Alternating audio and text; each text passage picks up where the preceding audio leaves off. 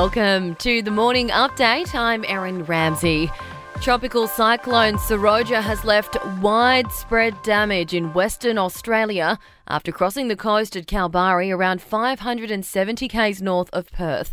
The storm system brought torrential rain and winds of up to 120 kilometres an hour.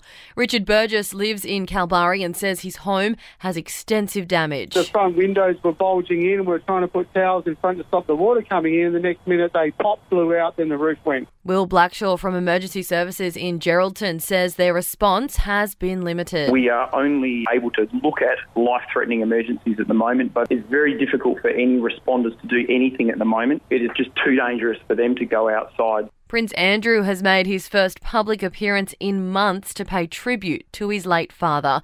Prince Philip died on Friday night, aged 99. Andrew says he'll always be remembered. I The other way I would put it is that we've lost almost the grandfather of the nation. And I feel very sorry and supportive of my mother, who's feeling it, I think, probably more than everybody else. Prince Philip's funeral is on Saturday at Windsor Castle. It will be limited to just 30 people due to COVID restrictions, and there'll be no military parade. The federal government won't say when all Australians will be given their first dose of the COVID 19 vaccine. The decision not to give the AstraZeneca vaccine to under 50s has extended the current delays, but the government won't give a timetable. AMA President Dr. Omar Khorshid says it raises more concerns. As we go into next year, going to have to look at what does this mean for us going out of COVID? Does it mean we can open borders? Do we need to vaccinate our children? It comes as the disability sector is demanding answers on when some of the most vulnerable Australians will receive the vaccine.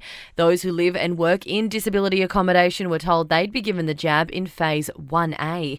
And Britain is a step closer to getting back to normal with shops, cafes, restaurants, and pubs to reopen tonight after the second COVID 19 lockdown. The restrictions have seen the retail and hospitality sectors shut down for months.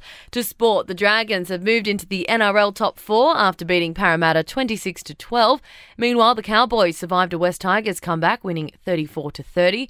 In AFL, Fremantle has beat Hawthorn 96 to 81, and in the A League, Wellington Phoenix beat Western United 3 2. Melbourne Victory won the W League Grand Final, beating Sydney FC 1 0.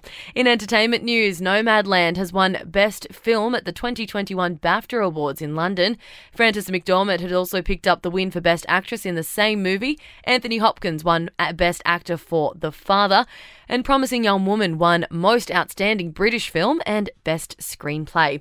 Godzilla vs. Kong has stormed to the top of the US box office, raking in $13.4 million in its second weekend. It takes its total haul of 69.5 million US. And American beauty star Mena Suvari and her husband Michael Hope have welcomed a baby boy, Christopher Alexander. A rep for the star says both mum and baby are doing well. And that's your latest from the Nova Podcasts team. We'll see you this afternoon for another episode of The Update.